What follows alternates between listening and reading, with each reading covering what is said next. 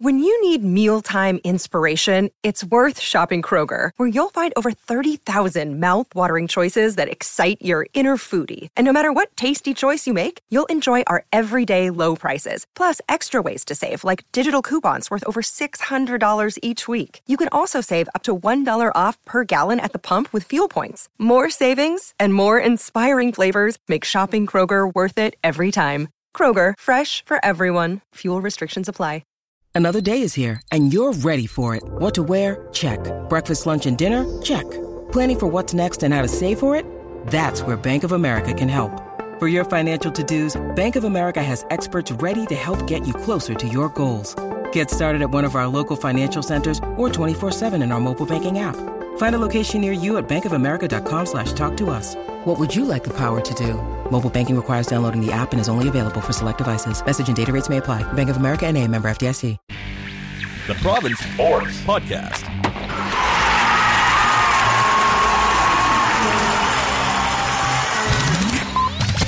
Welcome to the Whitetail Podcast, here to talk all thing Canucks uh, with Patrick Johnston and Ed Willes. I'm Paul Chapman.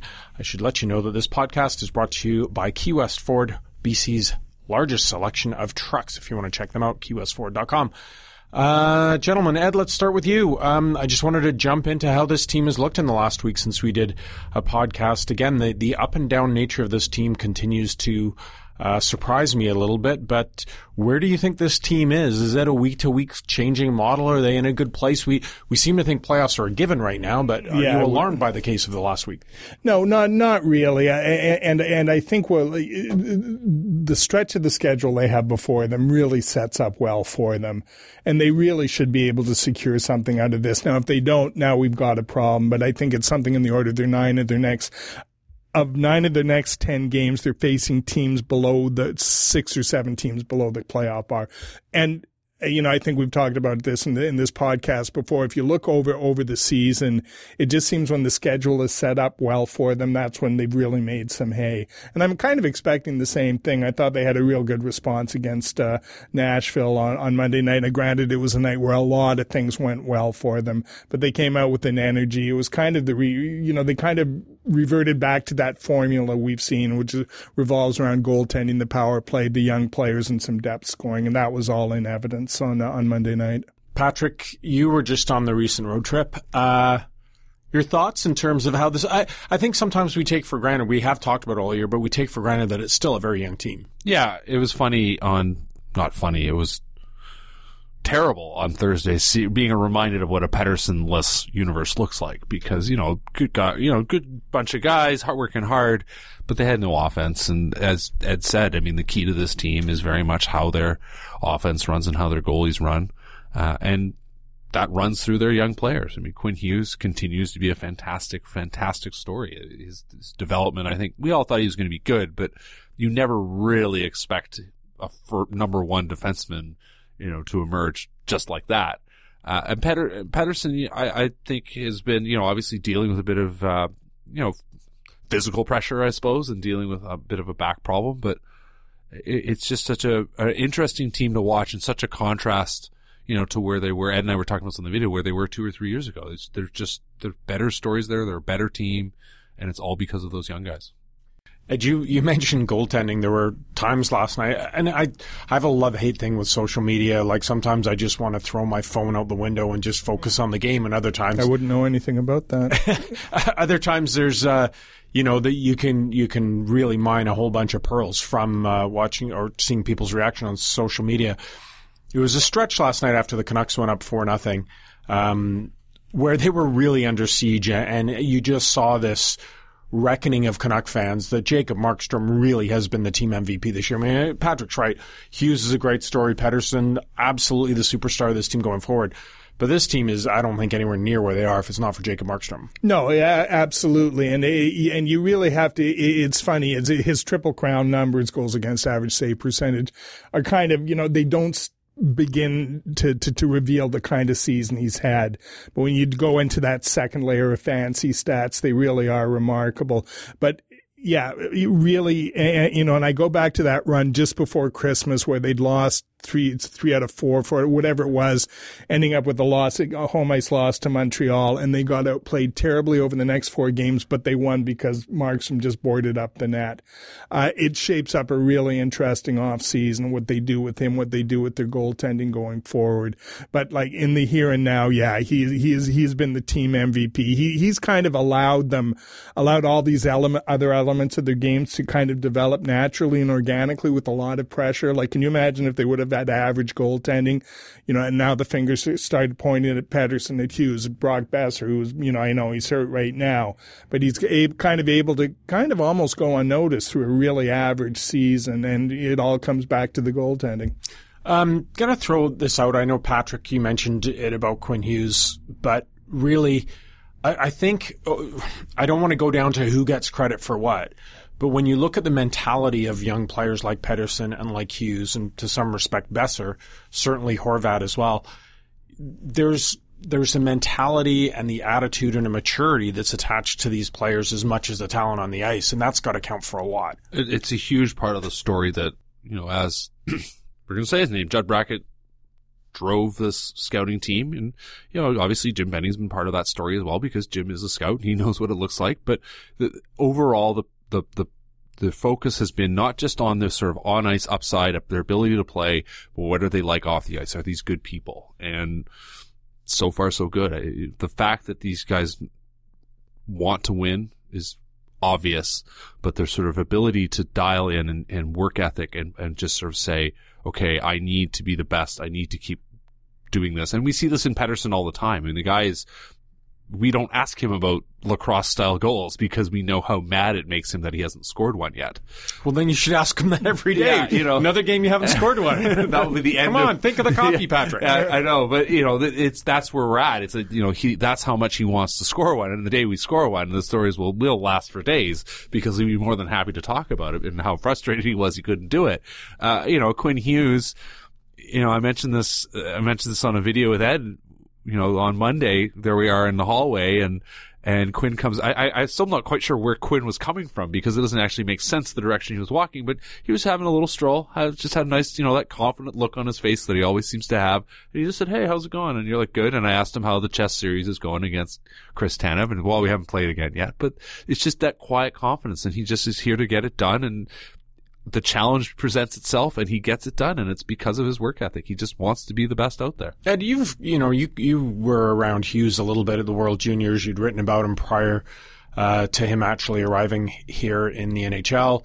Um, and you've seen a lot of young players come in. Are you surprised at this, or did you see this coming? Oh, the, the production, absolutely. I don't think anybody could have said, "Okay, we're going to plug this guy in. He's going to he's going to run a really a pretty good NHL power play. He's going to probably break the rookie record for for points by a defenseman in the Canucks." I don't think anybody anybody could have foretold that but but what I can say is he and talked to him, and I, I talked to him. Actually, it was a pre-tournament game. I said they said USA Hockey set up a phoner with him, and and you know, and it, when it was done, I, I said, "Geez, kid, like, are you 17 or 32?" He just had that kind of presence about him and, and, those things, you know, when you've covered the game for a while, you recognize people who understand the game, people who understand the responsibility of what it is to be an elite player. He's been around it literally since he was 10 years old in the Maple Leafs dressing room. And every step along the way, it just kind of reinforced, you know, who he is, uh, how he goes about his business. And to me, that's the most impressive part about it. And it's, it's what makes you think, look, this, this isn't a mirage. This is who he is. He was born for this. And I, I, I, honestly think he will go down in history if he stays healthy as the greatest defenseman in Canucks history. Yeah, I mean it's it says a lot about the organization that you can make that determination now. yeah. I mean, certainly he's already like shown I, again, I remember the conversation. I remember the stories about Edler. I remember stories about guys like Lidster and Ohlund back in the day. who Didn't quite get to that level, but Hughes certainly looks already as if he has that template. If, if I can, and just you know, go, going back to the draft, and I remember it was actually I had a conversation with with, with Trevor Linden, uh, and it was it was shortly before he was fired, as a matter of fact. But they were at scouting meetings, and I was waiting for waiting to talk to him, and he comes out, and he kind of you know, it was an off the record conversation, but he laid out how the first round, how he thought the first round might be, and the end game was always going to be Quinn Hughes. and it really depended on, the two centers, uh, and Barrett Hayton, who nobody didn't really they didn't really know where they were going to fall and and they both went in the first five picks and that opened the door and I know Jim Benning was just ecstatic when, when Hughes fell in their lap. So he was always a guy. This is such a massive win for the organization to get a talent like that seventh overall. When you're talking, probably looking at about a 60, 65% chance you're going to land an impact player. And that was such a statement about the organization across the board knowing what they needed, that they needed, you know, it, it stands, it's obvious that you need to find a great defenseman, but they needed a guy who could move the puck, who could change the dynamic of that back end. You know, you think about the struggles just the NHL team was having moving the puck up the ice, but to get a guy like this who, you know, they knew in the next couple years would come along and help with that process. You know, I, I'm sure they dreamed of him becoming the process, but the, the, it was such an incredible move for them. And, you know, you're right. I mean, you were there. I wasn't there, but you, you, you hear even now the, the sort of energy from anybody in that organization when you talk about Quinn Hughes and the draft day and him falling in their laps. It, they, they still, I think, can't quite believe the stroke of luck that they landed with him. Patrick, you had talked about life without Pettersson, So, um, we have seen obviously Boeser injured now. A couple of guys, Bailey and MacEwen brought MacEwen again brought up from Utica. How do you feel about the depth of this team? Like, are they able to weather a storm here? Because obviously, where we are in the calendar, I start to see the trade talk and yeah. whether this is just conversation or whether they feel they're actually going to need something. Well, Mark Boeser's been struggling. We know that, so it, it is a bit odd. Uh, in his story, to not have him in the lineup for a couple of games, it's been a difficult go for him in many ways. We haven't seen him in the lineup, if you will, because he hasn't been able to produce. Um, and that's not, you know, he, I thought he was playing great, uh, on, on Saturday night, firing shots from other places, which is kind of what he needed to do. You know, so they still need him in the lineup. He's, he's better than the alternative. He's one of their better players. And, uh, and you, you believe he'll get back to scoring because that's been what he's been most of his career that said, you know, like any team, you lose a top player. You look at Edmonton, they're going to be without the best player in the world. So you're never going to replace that guy. Maybe it's an unfair comparison, but that's a team that's going to be up against it for the next three weeks without Connor McDavid. If you took Elias Pettersson out of this lineup, you took Quinn Hughes out of this lineup, the Canucks are going to be up against it. Um, below that though, you know, they, they've been scoring by committee and that's been a story all season. The fact this team's been able to score goals has gotten them out of trouble. You know, Zack MacEwen did score a goal the other, or on, on Monday night, you know, did what you needed him to do, went to the tough area, got a good shot off, scored a goal because of it. It's a team that clearly has shown that they can manage, uh, themselves offensively. That, that, you know, as long as they're top players in the lineup, they're going to find goals. And I think, I think that in the end will carry them through. I mean, there's still lots of reasons to be nervous about, you know, the state of their lineup, that they're still, you know, they were, they had a really great start to the year and now all of a sudden they're giving up too many shots. We know this. We can see this and Jacob Markstrom's bailing them out. You'd rather not have to have your goalie bail you out every night. Um, but everything's been working. They've been picking up points all season using this formula. And, uh, to me, there's every reason to think it's going to carry forward. Ed, you and I have talked about stuff like this over the years. I look at a team like, and I'm not comparing the Canucks to a Nashville Predators who were just in town. But Nashville get to the Stanley Cup finals and don't get it done, but you assume, okay, they're on the right track and you look at where they are now. I even look at Winnipeg two years ago. Everyone said, oh, you know, Winnipeg should have made the Stanley Cup final, but they didn't, but they're a team. You see how quickly it comes apart. How do you balance that of how quickly things can change in the NHL versus being patient? Uh, grasshopper, that is the eternal question, isn't it? If San Jose yeah, look at where they Erik were, where they positioned. Put us over the top. That, that, yeah. That's it, and you know, and the bottom is just falling out, and, and it looks like it's going to stay that way for the foreseeable for, for the foreseeable future. It's a balancing act. It's a really tricky one, and uh, I, I I don't have the answers. That's why you know GMs and presidents get paid what paid what they do. Figure out where the team is in the revolution. What do we need? What how how how do we how do we balance the needs for the future versus the needs for the present? I was just scribbling down down a note here. Uh, Jason Zucker trade uh, yeah. fell yesterday, and you think about, boy, that's a you know that that's a big big deal. They paid a hefty price for him, uh, and then you look at what Benning paid. You look at the grief Benning took for, for the JT Miller trade. I don't know. I'd much rather have JT Miller in my lineup than, than Jason Zucker. And, uh, I, the, the, the price is, you know, uh, Benning uh, first and a third, a lottery protected first and a third. Uh, Zucker cost them a, a first a first round pick a, a past first round pick in Galchenyuk was a salary dump. I, I get that, but um, th- those are the kind of trades and, and and and right age, right fit for the team, all that going forward. This is a really long-winded save, way of saying I really think their deadline deal will be getting Micheal Ferland back. Who, by the way, has just been assigned to the Utica Y- yes. for a six-day loan. Breaking news. Have we got a breaking news? Darm, do we have breaking Darm, news can you put music? the- drop the Yeah. the sound effect in there. Actually, I think we yeah, yeah, we And- we spent our budget on sound effects on like coffee or something.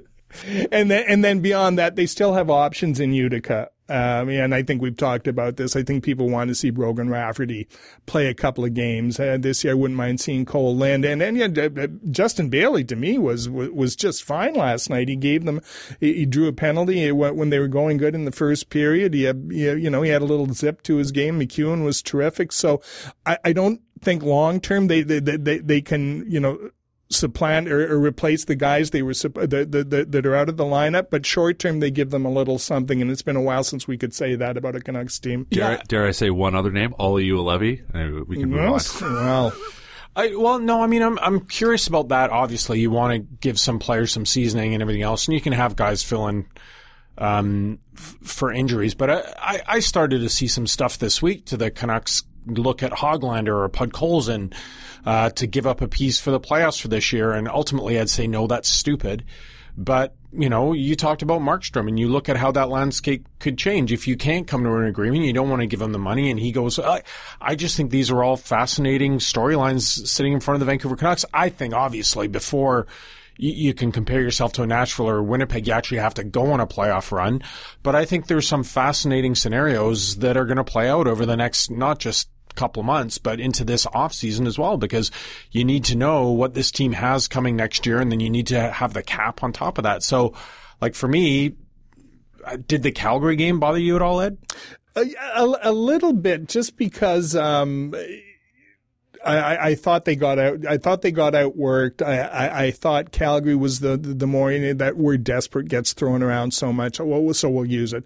They, they, they were the more desperate team. They were the harder working team. They were the team that ready to play and pay the price. And that and, and Vancouver just kind of like like the acquiesced they, they really didn't show up. And it's one of the few times this year, this year they haven't where you could really pinpoint and say, yeah, you know, that, that team got outworked on that night. Now it only lasted the one night. And, you know, I, I, I, still think, you know, they, they, they've just built up too much credit in the goodwill bank, uh, to write them off at this point. Again, I look at the, the, the next stretch of like eight, nine, ten games. The schedule is in their favor. I think if the, you know, if they, if they get six, seven wins over that stretch, you know, we're, we're not talking about that. Uh, and if they don't, you know, now we have a problem.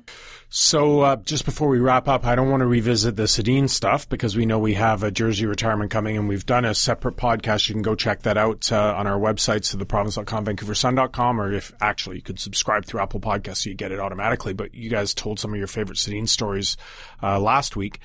But it is it is interesting to see these old players in the building, and I know that there's, you know, you talk about the Ryan Kesler redemption tour, or you know what Markus Naslund's role was here. And I was just reading an old column of yours that talked about, you know, Naslin's chemistry with Bertuzzi and how good that was in that 2002 2003 season in particular. Um, is there too much of this happening for the Canucks eh, to put it like? Is this?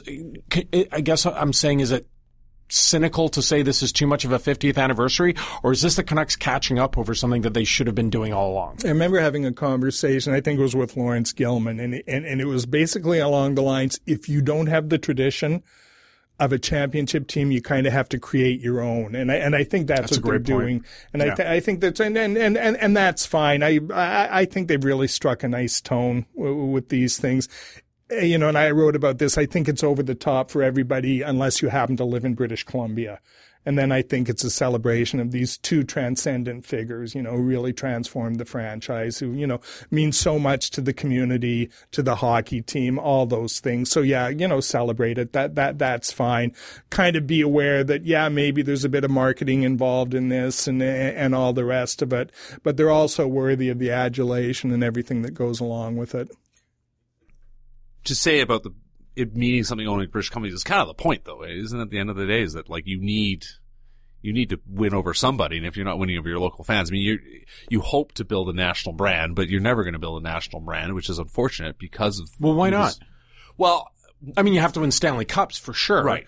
But it, I mean, when I'm not going to say Gretzky, but when a Paul Coffey's jersey right. goes up in the rafters in Edmonton, or you know, Uh, even a Patrick Roy in, right. in Montreal, people are paying attention. And I think that's to, to Gilman's point, you know, well, you're not going to say they won three cups. So, but this is, right. do you care in Toronto that the Sedin's numbers are going up? Well, I think, I mean, it's unfortunate because you should. And I think this is a point that many people who are involved in the management team of the Vancouver Canucks over the years would say that it's ridiculous the Sedins didn't get more credit. I mean, many people have pointed this out. You know, that's, that's also the stupid reality of the modern sort of media landscape we're in, where it's you you you open up the website of a competing uh, broadcast, and uh, they have seven stories on the Toronto Maple Leafs, you know, breaking down whatever kind of ridiculous minutia, and I don't know where the Sedins really. It should be number one, but it's not, and so at the end of the day, you have to focus on the people that are actually paying attention to your team. You do have to create a bit of a mythology for them, and that's fine because there have been great players, and certainly in the last twenty years, a lot of winning hockey, and the and the fact that you know the the the West Coast Express era team didn't win a Stanley Cup, I mean that is a story. It's unfortunate they should have. The narrative would be so different if they had, and uh, just as it be if 2011 had gone differently. They just needed to win one more game, and this is a completely different story. So I'll take that BC story then, and and say this is our Dick Duff. If you if there if if there's Markus Naslund whose jersey is retired, and if there's uh, Alex Burrows in the Ring of Honor, I'll just throw three names out at you, and you tell me if they should get retired, Ring of Honor, or uh, or nothing. Luongo, Bieksa, Kesler. Uh, Luongo retired. Uh, Kesler, Bieksa, Ring of Honor. I think that's about right. I mean, at that point, you've uh, you've you've recognized, you know, I think the five biggest, most sort of popular, most I suppose transcendent names. Um, there were a lot of other key players, but those guys were around for a long time, and I think the longevity for those three, uh, all three of those players is important, and Luongo's status is, I think, also the the the the, the Olympics is such a huge important part of that story too. 10 years ago tomorrow. I know Ed's writing about that. So running out of time here, folks. Thanks for listening. We'll be back next week. Thanks, Patrick. Thanks, Ed. Thanks, Darm. Again, thanks to the folks at Key West Ford, keywestford.com. BC's largest selection of Mustangs. If you're interested in one of those, you can check it out at their website. Thanks, everyone. Talk to you next week.